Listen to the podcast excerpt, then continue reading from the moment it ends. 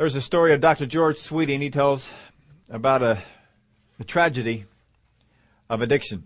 He said one day he watched several blocks of ice floating down the river at Niagara Falls. Curiously, several birds floated above the water looking for fish. There was one seagull who spotted a frozen fish in a block of ice. And so he stood on the block of ice trying to get at the fish that was in the block of ice. And he pecked at it and pecked at it and hadn't realized at the time he was sitting on the block of ice pecking at the ice to get the fish that his feet had frozen to the ice cube. And he plummeted over the falls and of course died. And he used this as an example. How many Christians have had their own things that they sought after, things they desired, things they thought were dear, and they eventually got melded to them and have brought them down. Well, we surely hope that's not the case for any of you here, but we know that it is the case that many times that Christians can find themselves, even if it's not addictions, having tendencies to lack certain things or go in certain directions and that those tendencies can sometimes bring you in a wrong pattern, a wrong place. And we have to be careful about it. This morning, I usually get up uh, a little earlier on Sundays than usual. Anyway, but this morning, woken up a little bit earlier. And just as I woke up, God gave me something for us for, for this morning. And so I just worked on that for, for today. I don't always tell you about that because it happens very often but I won't always tell you about it, but it's important for me to tell you today. There are some things that we need to get into today, and we're going to go back over and review some things that we already have gotten into, but it's important that we understand, understand the perspective that the Father would have for us today. In the past couple of weeks, we looked at before the, the Peter and his denial and Israel's unsuccessful attack and how they spoke to situations, but they didn't change. And we took those two stories and we looked at the common components of each of those, and we saw that they had hard hearts that both resisted words that were spoken to them. Peter, when Jesus said, Peter, you're, you're, you're going to deny me three times before the rooster even crows. No, no, not me. Mm-mm. That's a hard heart. There was resistance to the truth of the word. There was denial of facts, faults, and weaknesses in themselves. And there was doubting of God's power and promises. Oh, I hope you get this down because it's real important that you understand this. That first off, the common components are hard hearts, resistance to the truth of the word, denial of facts, faults, and weaknesses in themselves, and doubting of God's power and promises. I've printed this at least twice in your outlines before, had it in your outline for today, there's just no room. So I had to take it back out. Had to actually take a number of things out. So there'll be a number of things I'll be saying to you that aren't in there, and if it means anything to you, you can write them down. But I put this there. Do, you, do I have a tendency to doubt the things of God or the things of the world? Do I have a tendency to doubt the things of God or the things of the world? Do I have a tendency? You'll notice that a lot of times we, we know people and we talk about certain folks. We say, oh, they have a tendency to go this way. And that's just a, a, part of their character. We just know that's, that's how they are. That's how they do. They have a tendency to see things this way. They have a tendency to say this or to speak this or to, to go this way or they have a tendency to enjoy these kind of things. There's, there's tendencies. There's things that we tend to. And in, when given a situation, we know which way we'll go. Now we've had a lot of fun here on Sunday mornings and other times, you know, and you know my tendencies that if we are to go to a buffet, you can instantly say, I know what Pastor Steve's tendencies are. And you'll be probably right, right? You, can, you, you watch Raw go and, and you'll, you'll know what we'll do. Well, there's tendencies that we have. And we have to be careful that those tendencies aren't taking us down in the wrong direction. We have to be careful that we are not one who has a tendency to doubt the things of God. Rather be one who has a tendency to doubt the things of the world. And so as we were contemplating this, when I woke up this morning, there was a, a pattern that was shown. And so I wrote some of the things down, came down and wrote some of the things down, said, all right, well, you know, delve into that and pray about it some more. And, and then just went on back up and got ready to come on down here and, and did that.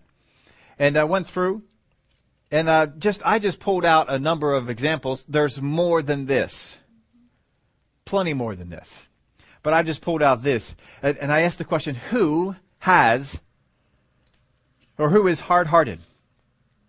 Who is hard-hearted? And so we're going to show you a couple of examples of people, and I want you to be able to pick out who is hard-hearted.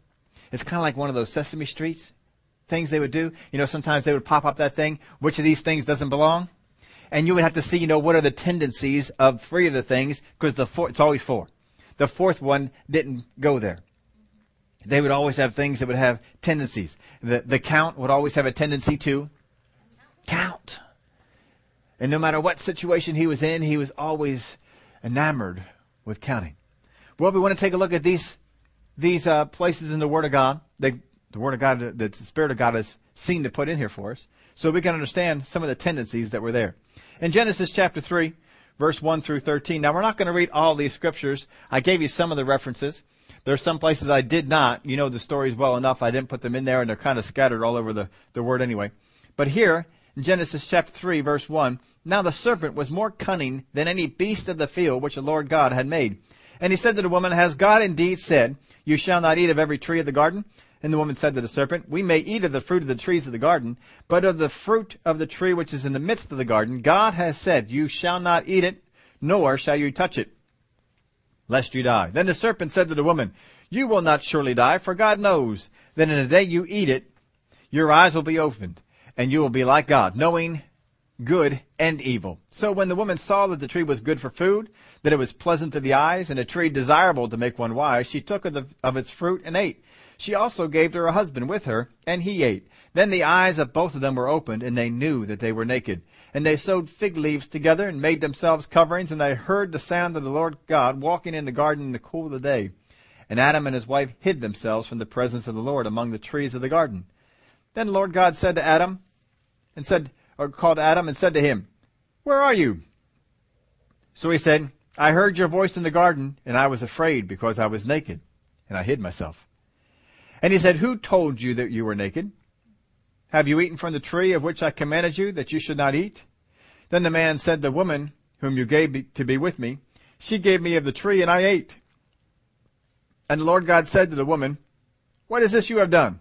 The woman said, The serpent deceived me, and I ate. Well, as we look at this story, we see that they were open to corrupt teaching. This is one of the things that was uh, was there, they were open to corrupt teaching. Now there's a fine line between being open to corrupt teaching and being closed altogether. You don't want to just say no to everything new that comes up, about, everything that's that's uh, unknown to you. you. We can't do that. But there's a fine line it's between there, and that fine line is governed by the Spirit of God. And the Spirit of God will let you know this is good. This is, this is good stuff, and th- this is not. This is not good. When you were small and an infant, did you know the difference between good food, bad food, and non-food? No. I mean, whatever we found, where did it go? In the mouth. In the mouth. We went right in the mouth. But as we got older, did we not begin to discern the difference between, well, that doesn't look like food. And then we also began to discern the difference between good food and bad food. Well, that might be food, but that's not the kind of food I like. And of course, then the battle would would uh, rise up between mom and the kids. You will eat that. no. yes, you will. And the, the, battle of wills would begin to, to come up. But at, at first, we just took everything. Well, the Spirit of God helps us on the inside to know, no, that's, that's not right. And helps us to discern both good and, and bad. No, that's wrong. That's wrong food right there. Don't take that. He's the giver of truth. He's the revealer of truth. And he will reveal truth to us so that we can know, oh, that's good truth. That's, that's stuff I should take in right there, or this is not. But these folks were open to corrupt teaching, and when they heard it, things didn't go off on the inside of them to say that's wrong. That's, that's not right. They disbelieved the things that God said. Isn't that what happened? God said, don't eat it. What did they have to do in order to take of it and eat it? They had to become disbelievers of the things that God spoke. they had to become disbelievers of the things of God and believers in other things, which means they doubted God. They didn't doubt what came from the world, but they doubted God. And they fell into sin. Here's another story with Joseph and his brothers. Now we're just going to run through this one, but Joseph, he listened to God. He let God order his behavior. His character was godly. Whatever you put in Joseph's hands was pro- it prospered. It was blessed. His father saw it. He saw the character which he held himself at, which was far above the character of his, of his brothers. He let God speak into him and wherever he was. And no matter what situation he was in, sold into slavery, put into prison, he always maintained that character. Constantly let God speak to him. He let God speak to him when he worked. He let God speak to him when he was awake. And he let God speak to him when he was asleep. And God would speak to his dreams and would say things. But his brothers, not so much. They didn't go that way. They didn't let God speak to them in the way that they worked. They were very much based on their emotions, based on what they felt, uh, what was fair, what was unfair. And we see that Joseph, that he, when, when God spoke things to him, he believed them. His brothers, not so much. They didn't necessarily do that. They thought they could deceive their father. They thought they could lie and concoct this plot against their brother and get away with it. Moses and Pharaoh. Moses began to hear the voice of God. You know, when he was, he was out there amongst, he was, he was still the, looked like he was a son of Pharaoh, but he began to hear some things from God and he began to think, I'm, I'm supposed to deliver my people. And Began to ask questions and find out these were his people. And he rose up to deliver them and that didn't go out, that didn't uh, work out so well. So he got upset and instead of listening to God from that point, he shut God out. Didn't listen to God anymore. And then after a number of years, 40 years, God appeared to him in the burning bush and kind of pulled him out of that. And then we see that Moses, though he was, had tendencies before to listen to God, when the burning bush was there and God was speaking to him out of the burning bush, was his tendency to believe the things of God? No, whatever God was saying, he's, no, no, I'm not the guy. No, I'm not a deliverer. No, I can't talk and I can't do this and no, you just need to get somebody else. And finally God gets upset with him and says, you will go. All right, sir. And so he finally goes off. But we see that Moses had gone from a place where he was growing to a, to a place of listening to God and then all of a sudden shut him off and had done it for so long that now he had a tendency that when God spoke, he doubted it. When God spoke from a burning bush that was not being consumed, and speaks to you out of the burning bush, take off your sandals, for the ground which you stand is holy. And then before you demonstrates, take that staff that's in your hand, throw it down. Take your hand, put it in your bosom. Showed him signs and wonders. Oh, wow, look at that. And he still, because of these tendencies, because he had gone this way, because he had moved in this direction, he shut God off. And then God got him around. We all know the story how, how God had done that. And then he went off and, and, and began to talk to Pharaoh. And as he talked with Pharaoh, we see that Pharaoh was very resistant to the things of God, wasn't he? Now Moses wasn't completely yielding, but he was a lot more so than he was at the burning bush. But we're going to see some of the tendencies, if you, if you think back, some of the tendencies with Moses. When Moses, when it didn't work, oh, he was upset. And he blamed God. Why have you brought this on these people? Why have you put me in the middle of all this sort of stuff? This, this isn't good. I, I told you, just leave me alone. I Told you, just, I wasn't good for this thing, but no, you gotta send me. But then after that, we never see Moses resistant to the things of God ever again. But Pharaoh remained resistant. And so here we have the two. Of the two, Pharaoh and Moses, which one had the enduring hard heart? Pharaoh. Of Joseph and his brothers, which one was the hard-hearted group? Brothers. Adam and Eve, which one was the hard-hearted one? Both. they, I mean, that both. That was a trick question. I'm sorry. they were both guilty of that, right? Adam certainly was more guilty than Eve was, but they were both have, had hard hearts to the things of God there. Moses and Israel. Well, Israel reacts with anger, fear, and distrust toward God and Moses. Constant, every time they run into a problem, when the Egyptian army surrounds them from behind, they react in anger, fear, and distrust. You brought us here to kill us. Why'd you do that? We're, we're mad at you. We're, we're in fear. And Moses, he's calm. He says, yeah, just stand back, watch God deliver you. They run out of water. What do they do? They get angry, distrust God, and fear. When they, when they face battles, they get angry, fear, and distrust God again. All the while, Moses is there. He's gotten over all of his stuff, and now he's he's believing God. No, no, just why do you keep testing God? Don't you know that God's come through for you before? He's going to keep on coming through for you again. So Israel reacts with anger, fear, and distrust toward God and Moses. Moses intercedes, serves, and leads. All the while that Israel keeps act, reacting in anger, fear, and distrust. All the while that they're doing that, Moses continues to intercede for them, doesn't he?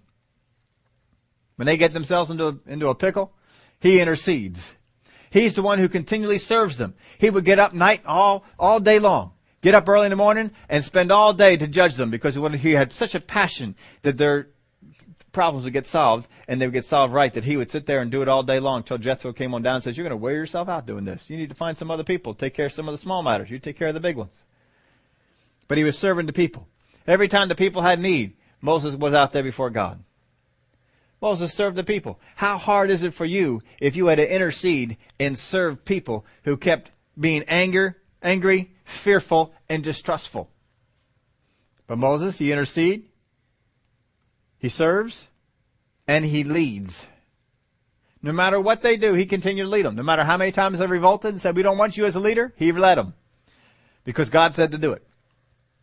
No matter how many times they mistreated him, he still served them. He still interceded for them.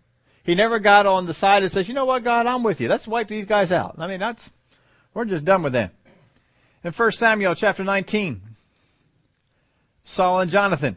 Now, now Moses and, and Israel, that wasn't hard to figure that one out. Which one was the hard-hearted one? Verse 19, 1 through 6. Now Saul spoke to Jonathan his son and to all his servants that they should kill David. But Jonathan, Saul's son, delighted greatly in David, so Jonathan told David, saying, My father Saul seeks to kill you. Therefore, please be on your guard until morning, and stay in a secret place and hide. And I will go out and stand beside my father in the field where you are, and I will speak with my father about you. Then what I observe I will tell you. Just John, thus Jonathan spoke well of David to Saul his father, and said to him, Let not the king sin against his servant against David, because he has not sinned against you, and because his works have been very good toward you for he took his life in his hands and killed the Philistine. And the Lord brought about a great deliverance for all Israel. You saw it and rejoiced. Why then will you sin against innocent blood to kill David without a cause? So Saul heeded the voice of Jonathan, and Saul swore, As the Lord lives, he shall not be killed. Well, in verse 20, verse, uh, or chapter 20, verse 1. Then David fled from Naioth in Ramoth and went and said to Jonathan, What have I done? What is my iniquity? And what is my sin before your father that he seeks my life? Because between those times, Saul had taken the spear and thrown it at him. So Jonathan said to him, By no means, you shall not die. Indeed, my father will do nothing either great or small without first telling me. And why should my father hide this thing from me? It is not so. He told me before he was going to do it. Why would he hide it from me this time? Then David took an oath again and said, Your father certainly knows that I have found favor in your eyes. And he has said, Do not let Jonathan know this, lest he be grieved. But truly, as the Lord lives, and as your soul lives, there is but a step between me and death.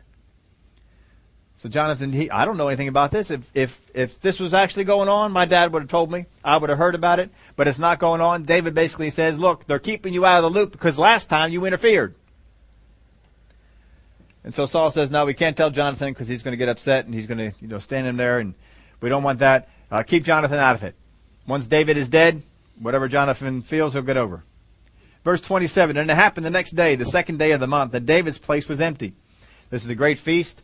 Great uh, thing was going on. First day, David's place was empty, and Saul didn't say anything about it. We're on the second day. Why has the son of Jesse, or and Saul said to Jonathan his son, Why has the son of Jesse not come to eat either yesterday or today? So Jonathan answered Saul, David earnestly asked permission of me to go to Bethlehem.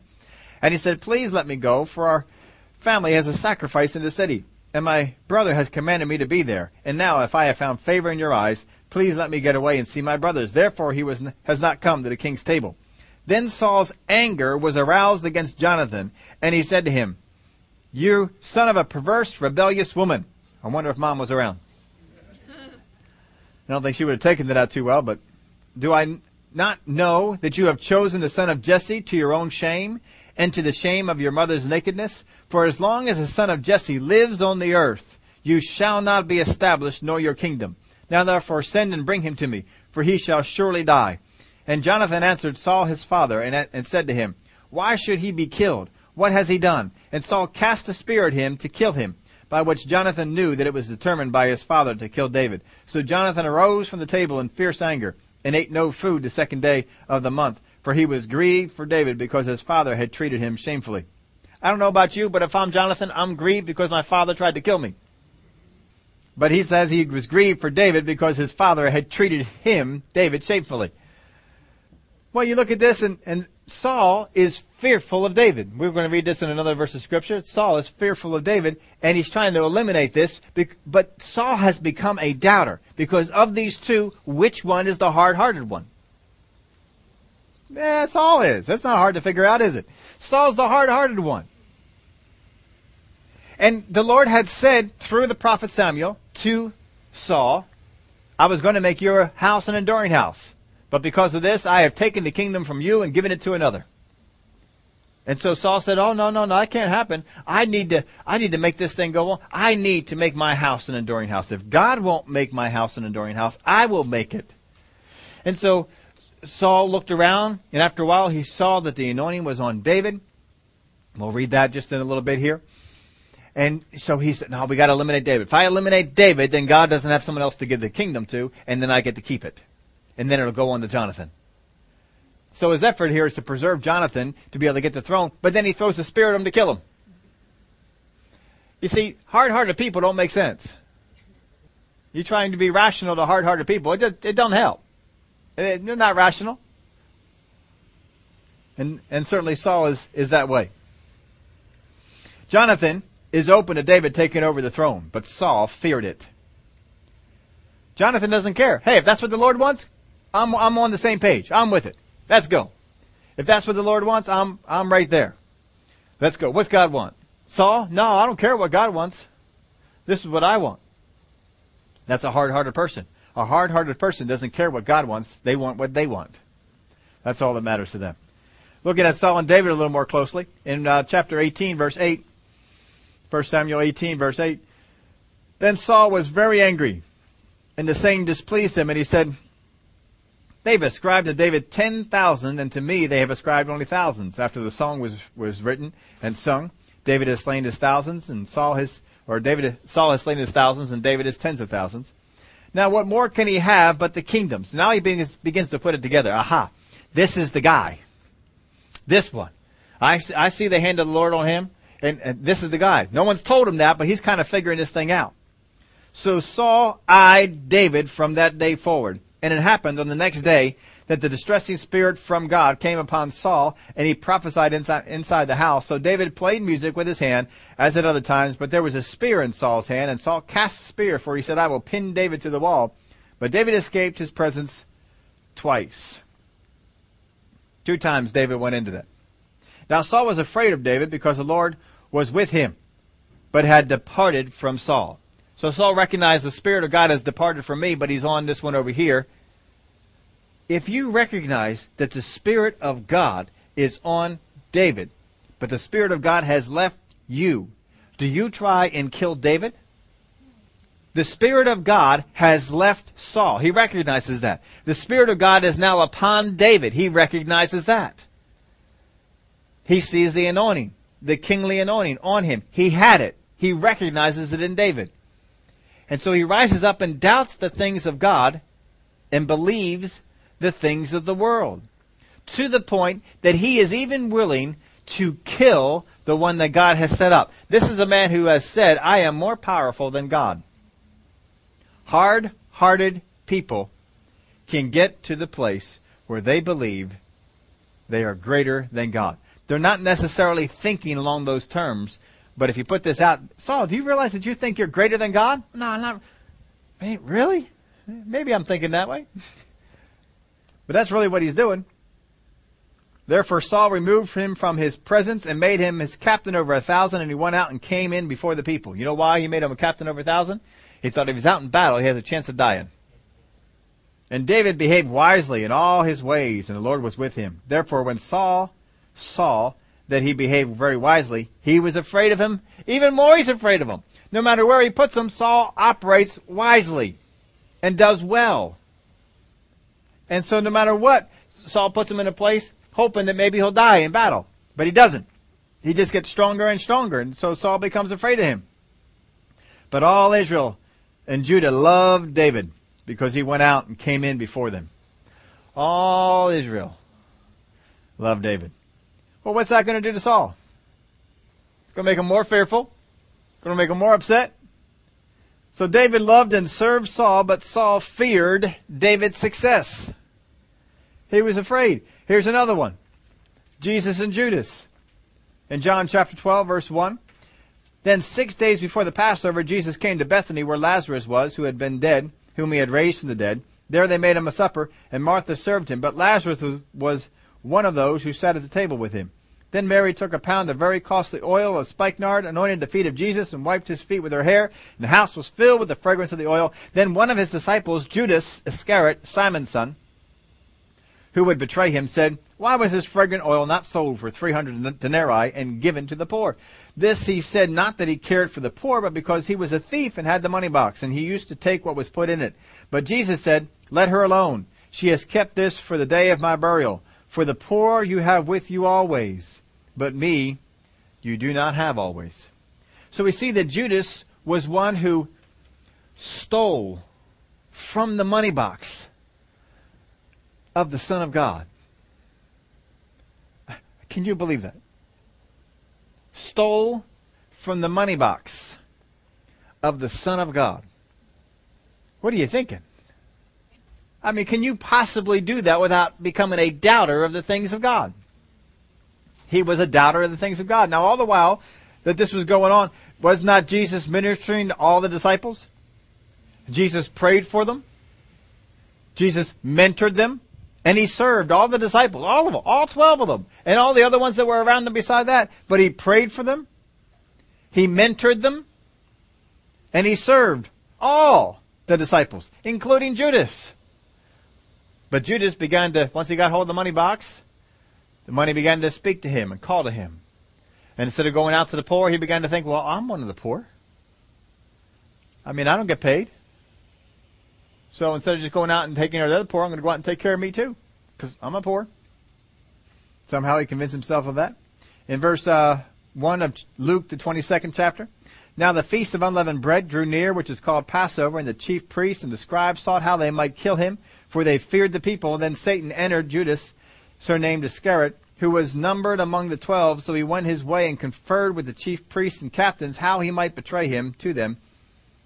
They were glad and agreed to give him money, so he promised and sought opportunity to betray him to them in the absence of the multitude. So this is what Satan did. He got Judas in charge of the money box and he kept having the money box call to him, call to him, so that he had a tendency to answer the voice of money. And then after he answered this call and stole from the money box and did things like, like that, he began to think in his mind, you know, these people want Jesus and I want money. Maybe I can go over there and we can make a deal. And so they said, yeah, we'll give you money if you give us Jesus. See, there was an in, inroad there. The devil had built an inroad and made a tendency.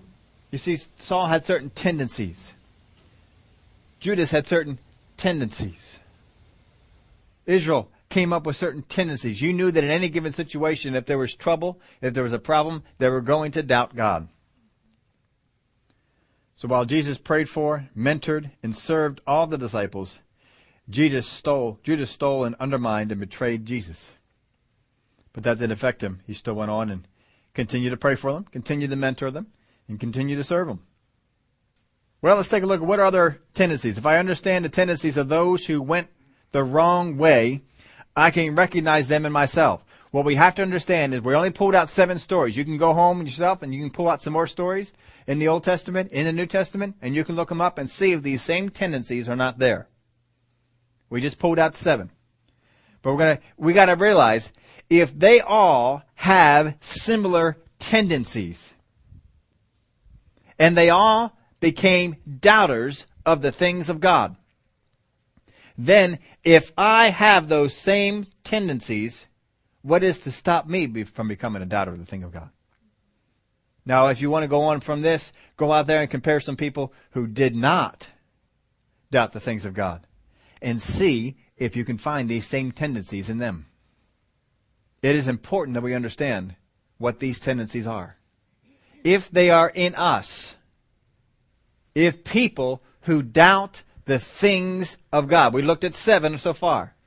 If people who doubt the things of God all have the same tendencies and all became doubters of the things of God, all had a call of God, all started off pretty good if they all ended up in the same place, then those tendencies must play a role, right? If those tendencies play a role and they're in my life, where are they taking me? First off, the first tendency is they became, or they tended to be, critical of others. When Adam and Eve fell in the garden, is it not the tendency that they had that they became critical of God? Well, why would God keep this from us? Why would God tell, us not to have this fruit if it's going to make us know good and evil and become like God? Is, is, it, is it possible to go in that direction without becoming critical of God? You have to become critical. No, I don't think God had our best interest here. I think God, I think God had a, there's a shortcoming did Israel become critical of God? Oh, all the time. How many times were they critical of God? When Moses was hard-hearted, did he not have the tendency to be critical of God? Did not, did not Moses become critical of God's plan at the burning bush? When Pharaoh rejected the first miracle, wasn't it Moses who was critical of God's plan? Now eventually he got out of that. But it is interesting to note that when he got out of being critical of God's plan, he also got out of being hard-hearted. Isn't that interesting? In fact, I will challenge you to find one single person who was known in the Word of God for not being hard-hearted and find them to be critical. I'll just give you that challenge right now. Go out there and find it. Now, Moses eventually became a very non-critical person, didn't he? But he also became very non hard hearted, very soft hearted. When the disciples were disciples and they tended to have, they were, they had tendencies of being critical, were they not also hard hearted? Didn't Jesus exhort them a few times for their hard heartedness? When the, when the Pharisees and the Sadducees would interact with Jesus, was it not always on a critical level? And what did Jesus exhort them about? Being hard hearted? Did not Jesus exhort the Pharisees and Sadducees about being people, they were hard hearted? They were, they were not hearing the truth? Can you see that there is a direct correlation between how critical you are and how hard hearted you are? Go through the entire Word of God. I'll tell you what, settle down when you get home today, settle down, and you just start from, from the beginning, and if in your mind, or just read through, and you find a story in which a person who was critical of God was not also hard-hearted. I'm not saying they didn't do anything for God. Thank God He can do stuff with us even when we're hard-hearted. But He can do a whole lot more when we get rid of that. Because when we get rid of the hard-heartedness, when we get rid of the criticalness of God, it opens us up we are no longer having tendencies to doubt God. So first off, we only did the first one. We got more. That is the first tendency, is that they tended to be critical of God. Was Saul critical of God? Saul criticized God's plan all all the time. If, if you look at when he, when it was finally declared, this is it, we're taking the kingdom out. What's he say to, to Samuel? Well, you know, you had a plan and it just wasn't a good one. Because, you know, you were late and, you know, Philistines were doing this and the people were he's critical of the plan. It was, you had a plan, but it's not a good one. He's picking it apart. That's one. Do you want to go on? Should go on to number two. Or you, you had enough. number two, they judged their motives without talking to them. People who are hard-hearted judge the motives of others without talking to them. You see, you can judge a person's actions. You're authorized by scripture to judge a person's actions. But if you judge a person's actions to be wrong, you are supposed to then go to the person and correct them on their actions. But hard-hearted people look at the action and judge the motive. They look at the action and they judge the motive. All right, let's go back to our seven stories. The first one, Adam and Eve are in the garden. An accusation is made against God. They hear the action. What's the action that God has done? Blocked them from the tree and kept them from knowing both good and evil. And so, what do they do? Do they go to God and say, God, why did you block us from knowing good and evil? What do they do? They judge the motive. The seed is sown. God doesn't want you to become like Him. Because he knows that in the day that you eat of it, he knows this. In the day that you eat of it, you will become as God, knowing both good and evil. And he doesn't want that. You believe that? We thought all the while that God had our best interest in mind. He's trying to keep something from us. What'd they do? They didn't just judge the action, folks. They judged the motive. Isn't that what they, isn't that what they did?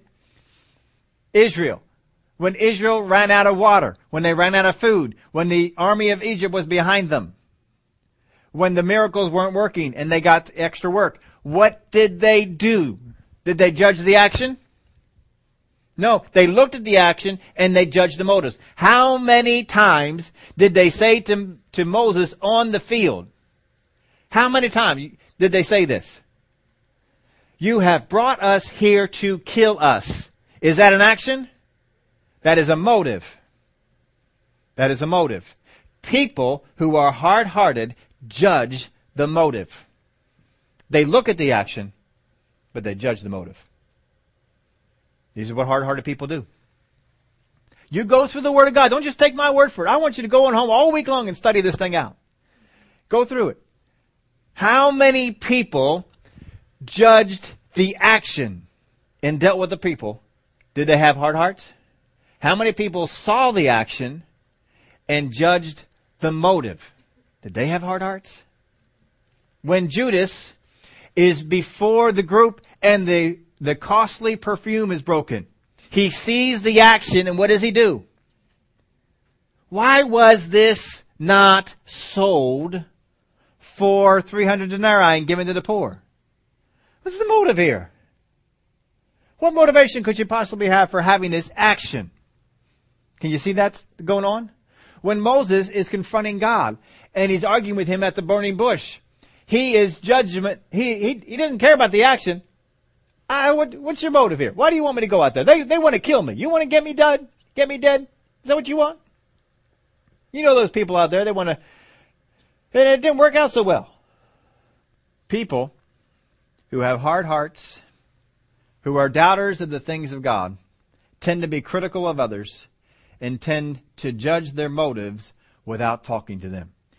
A characteristic of a soft-hearted person is the instant you hear of an action, your desire is to go and talk to them.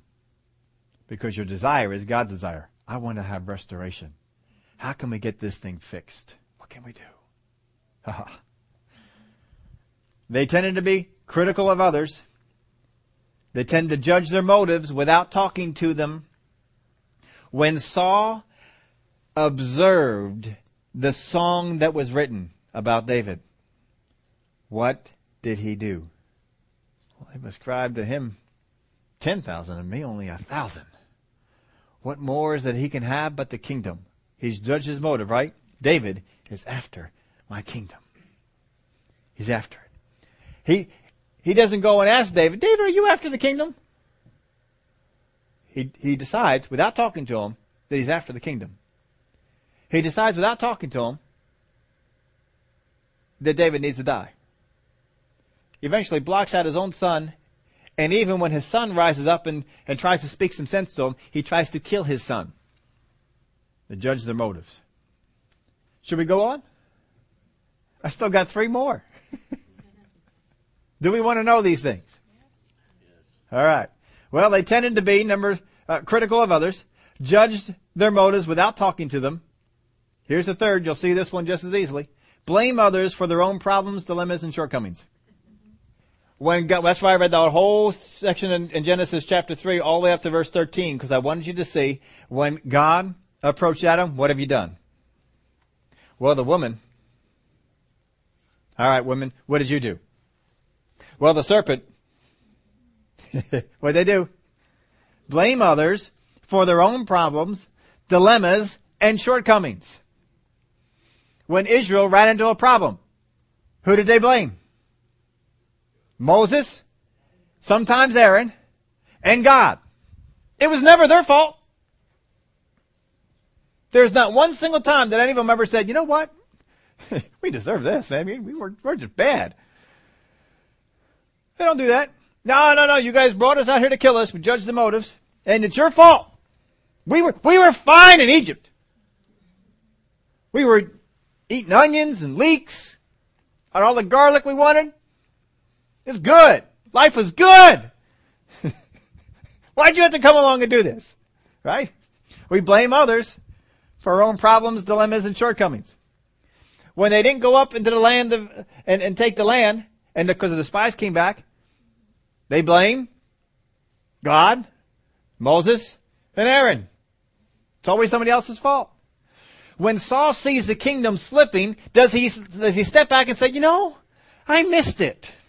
Maybe if I repent, God will have compassion on me. Does he do that? What's he do?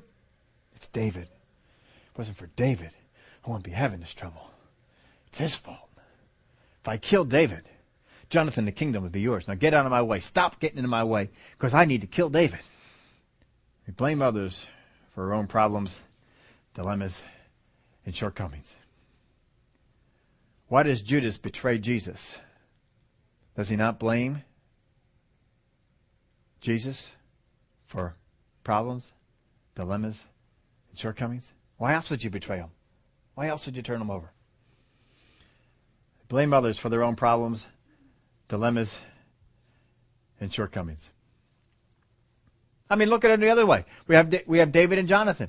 When Jonathan, Jonathan is the one the kingdom's supposed to come to. Does Jonathan blame anybody?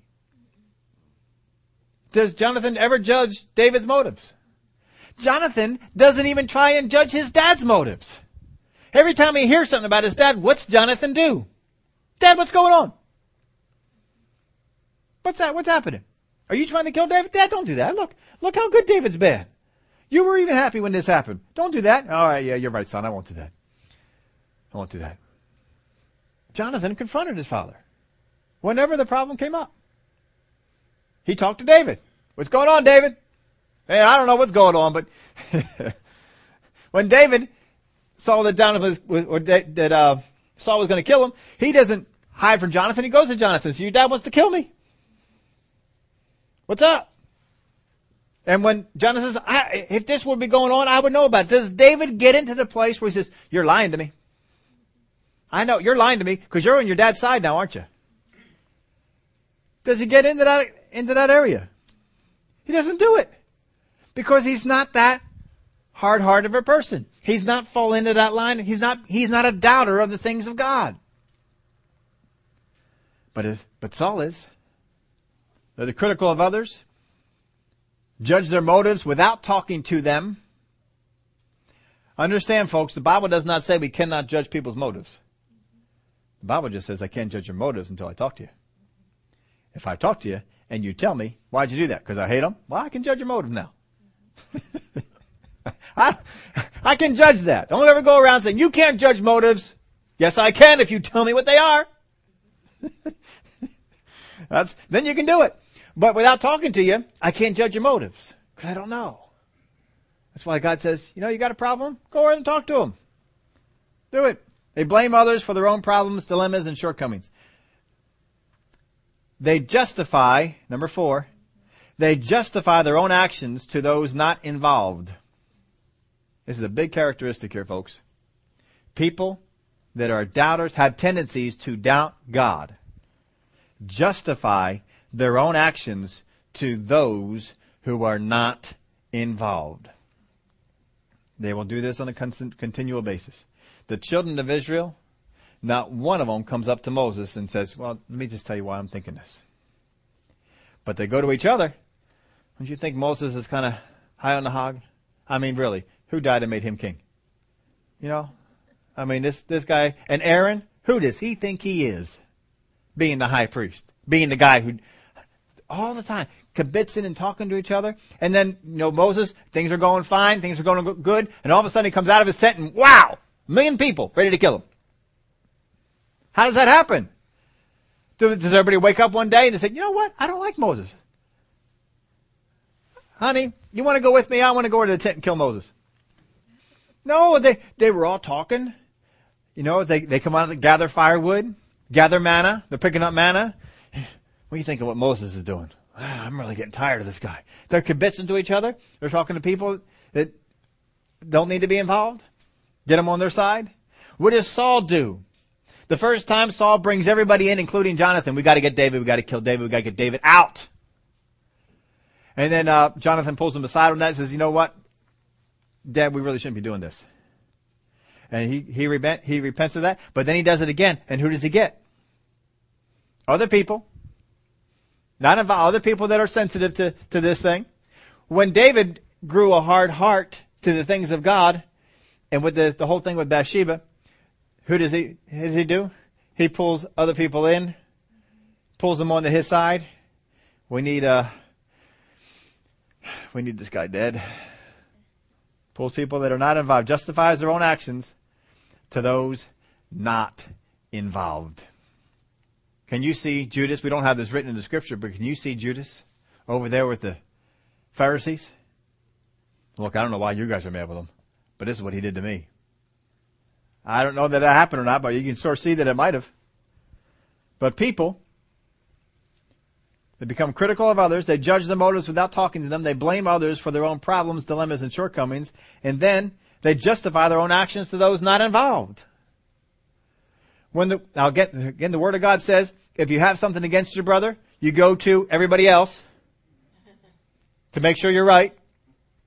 And if everybody else in the whole church says that you're right, if everybody else in the community says you're right, then you go to your brother.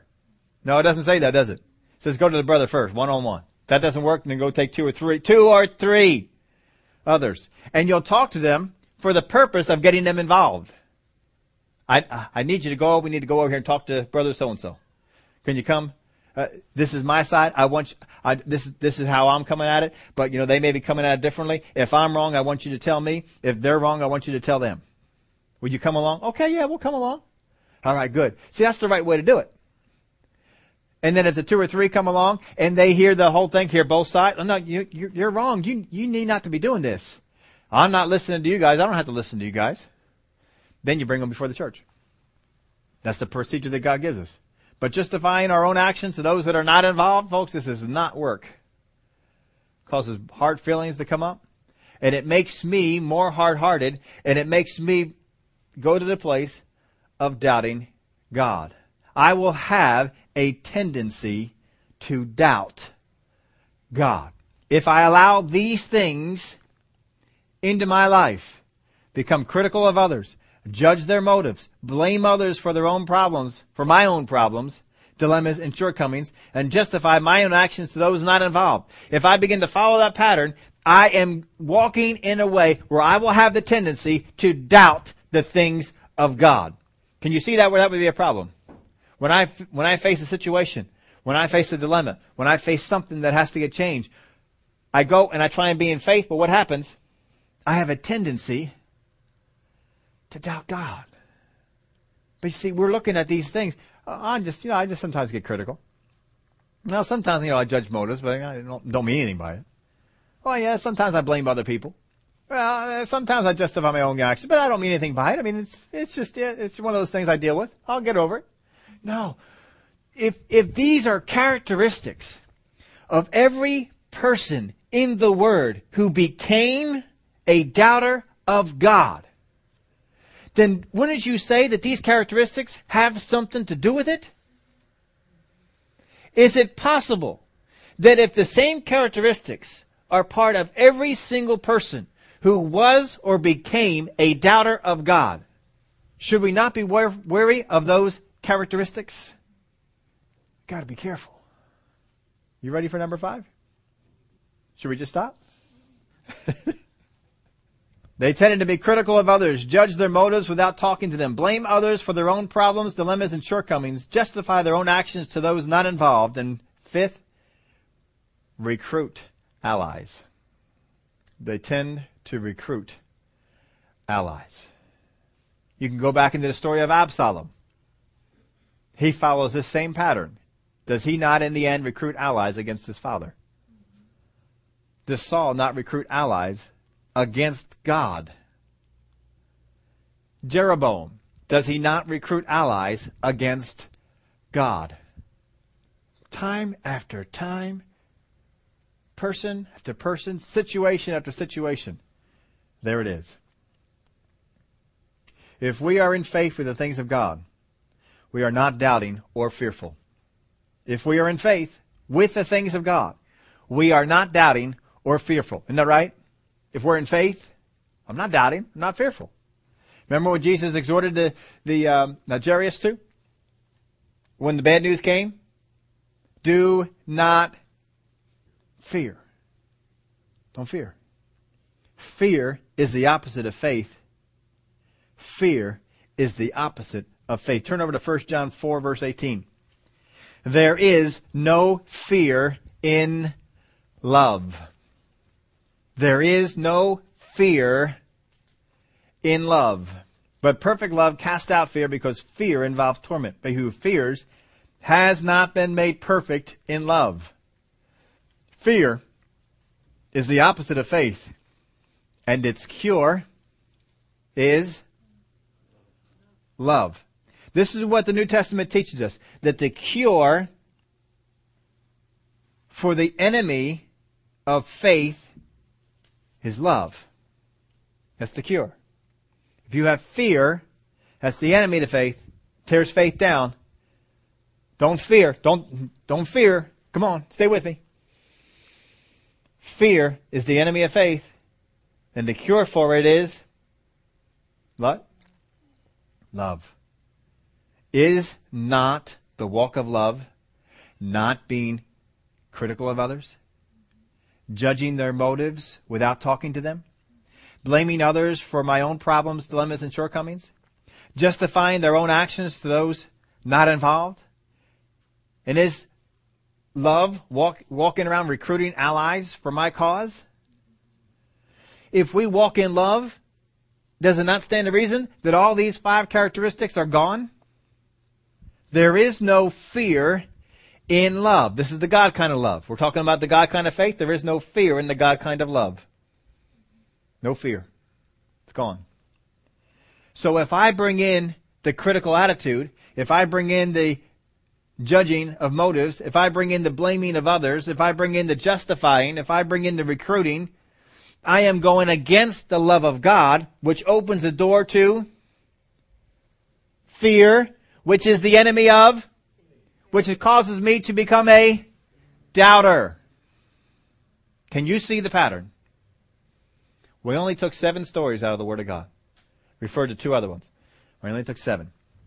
Again, we only have an hour. You're telling me I'm running out of time in the back.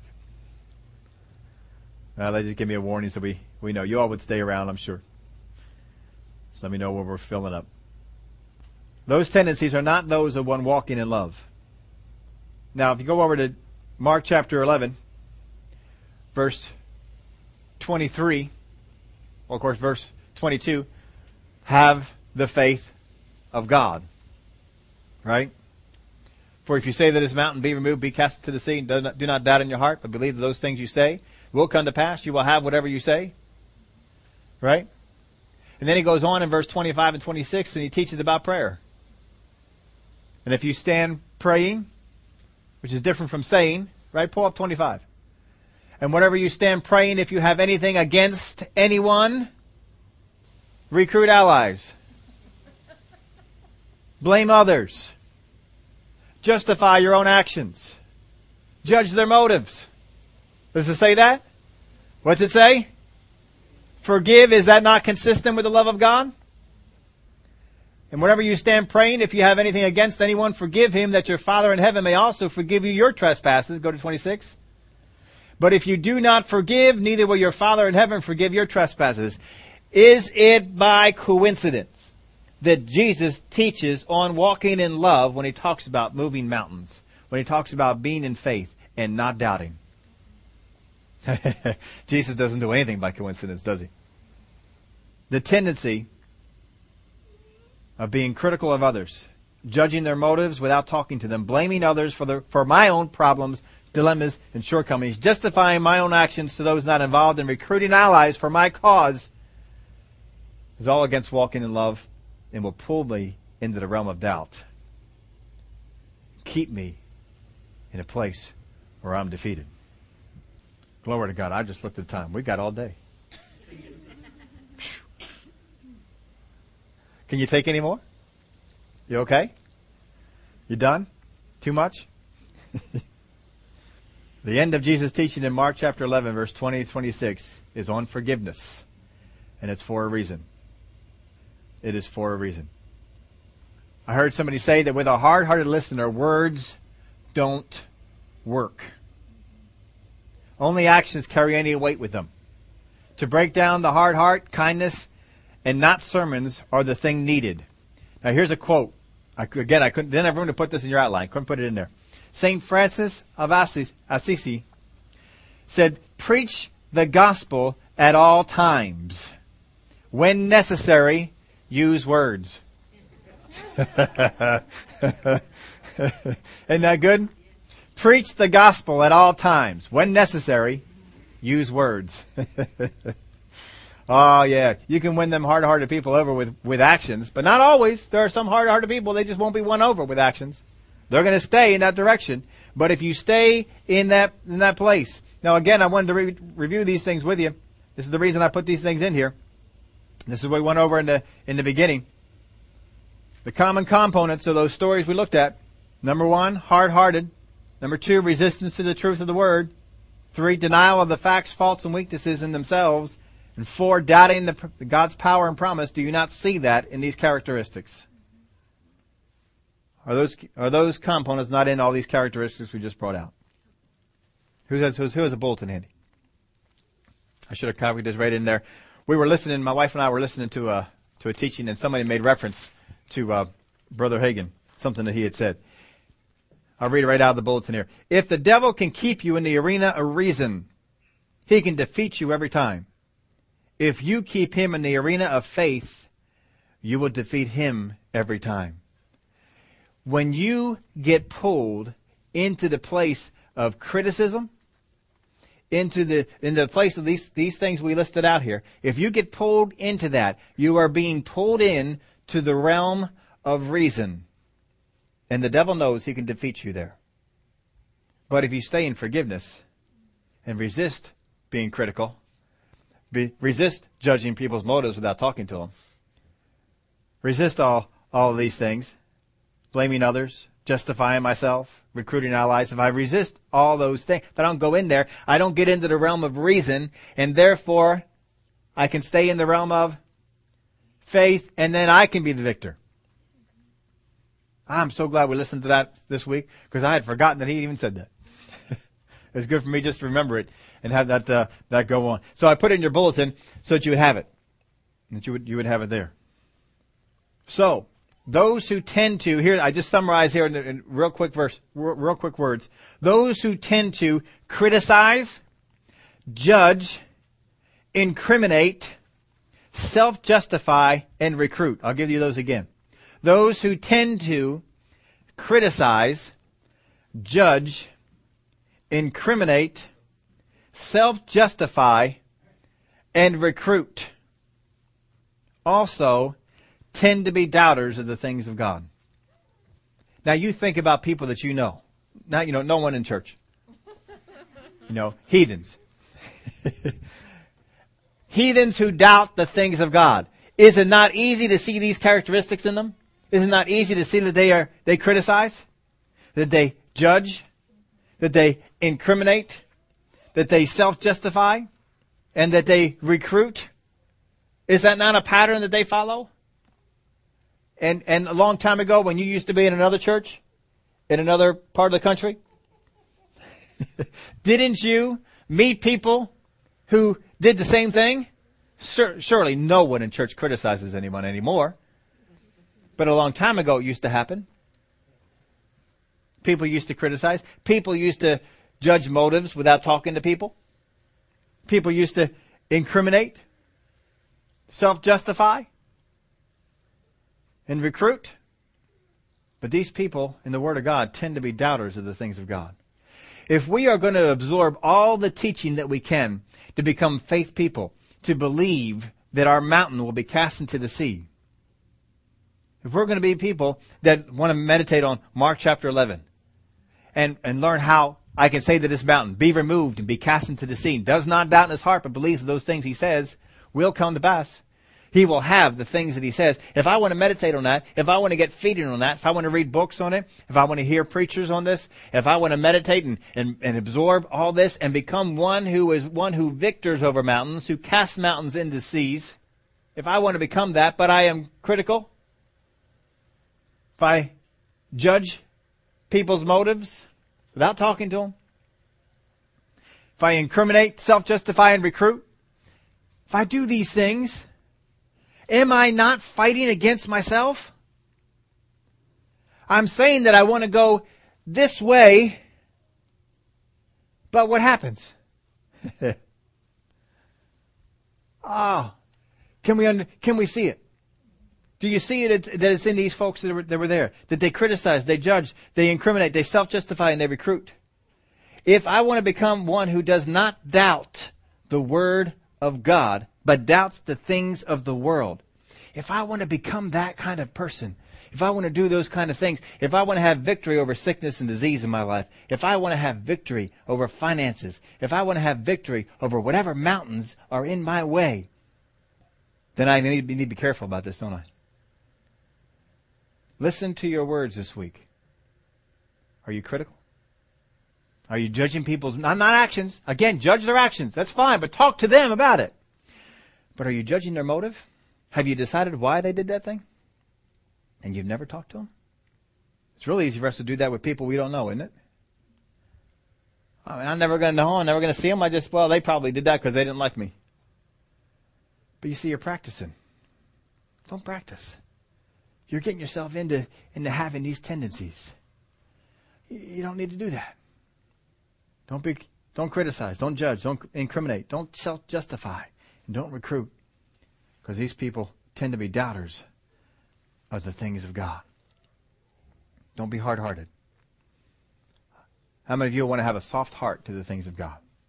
A person who has a soft heart to the things of God follows more the pattern of Jonathan, of Moses in the latter years of David most of the time, of Peter after Jesus Christ arose, of Paul after his born again experience, of John when he was called the disciple of love. And with these people, do you see one who's critical? Judging of motives without talking to people? Paul all the time talked about it. I, this one did that. I went over and I took care of it. I went over and I talked with them. No, their, their motives are wrong. I've talked to them. Their motives are wrong and they don't want to change. Beware of this person. These are the examples we ought to be looking at. Is it, does it not stand to reason, folks, that if the Pauls, the Peters, the Johns, the Jesuses, the Joshuas, the Calebs, the Moseses, Abrahams, all these people who went in the way of not becoming a doubter of the things of God, also did not go the way of being a critic of people, did not go the way of judging their motives, did not go the way of incriminating, blaming others for things that are my fault. Is it not true that these people took the blame themselves? All right, if anyone's blame, it's me. It's me. I, am uh, I'm taking that blame there. I, I need to do better. I need to, and they, they get themselves better and they, they do it better. They don't blame everybody else. One time we heard Moses say, "This, these people that you gave me, God." Mm. but the rest of the time, what's he say? All right, come on, we got to get we we got to help them out. Oh God, don't no, come on, look at them, look at them, God, God you know you love them. come on. They're the people we need to look at. There is a reason why the people that are victorious in the things of God and the people who are defeated in the things of God have opposite characteristics, and these seven things stand out. There's a reason for it. Study it on your own. Take some time yourself and go on through the Word of God. Go find your other, find some other story. Go through and even look at these. Read the rest of the scriptures. Look at these people. Look, God put them here for us to learn some things from and to understand what he had to say. You may say, you know, Pastor, I think you're a full soup when you woke up this morning. You didn't get anything from God. Well, then that's for you to take. I only told it to you because I knew that this could be tough. But you know, it was, I don't get all that much sleep on a Saturday night anyway. And to, to lose an hour and a half of it wasn't, wasn't a fun thing. But you know what? I'm wide awake. I'm good. Glory to God. I want you to know God wants to speak to us on this thing. There is something here He wants us to get. There are some characteristics on these things. Study them and know them. And if you see them in your life, get them out. Get them out. One more example for you. How many times have you called up the place where you get your car fixed? And how many times have you over the phone described the characteristics of your problem? How many times have you made, you know, the, the this way? It comes from here. How many times have we done that?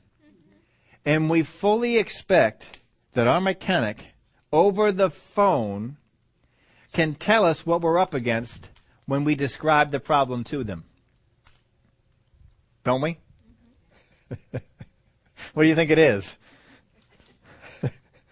well, I really need to see it. Yeah, but all right, but I'll, I'll bring it. Well, what do you think it is? because we fully expect that the problem we has that we have has certain characteristics that our mechanic has seen before and can probably tell us. And how many times has your mechanic told you, I think it's probably this? I'll have to look at it, but I think it's probably this. We expect that of our car mechanics. But is not the Holy Spirit able to do the same thing with our life? if you exemplify the tendencies of being critical and you go in to judge their motives without talking to them, and you begin to blame other people for your own faults, shortcomings, and problems, you begin to self justify yourself amongst all the people that are around you, and then begin to recruit them to be on your side. You're following in a path of those that have gone before who are doubters. Doubters of the things of God. Now, here's the characteristics of those who didn't follow that way. They didn't criticize. They believed the best in others.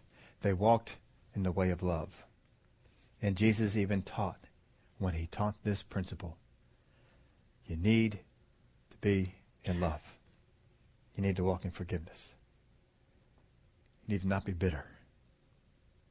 You think it's important? Father God, we thank you for the help that you give us. That you have laid out for us examples of people who have gone on before us. People who have walked away of faith and then fell off. And we can look at one after the other after the other. We can look at their characteristics. We can see how they got off. And we can prevent it from ourselves. We look at how Adam and Eve begin to criticize the plan of God and judge the motive of God he was keeping something from them. Look at how Saul blamed all the people around him for his own shortcomings. Look at how he recruited those around, justifying his own actions. Father, we don't, don't want to follow in their path and their footsteps. We want to follow the way of God.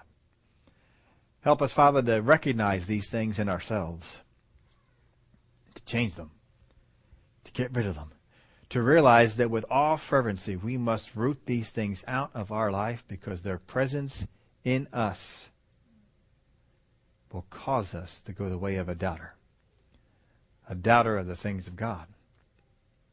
But if we rid, rid ourselves of these things and follow after the principles of love, we will find ourselves a doubter of the things of the world, the things of this world, and a believer in the things of God.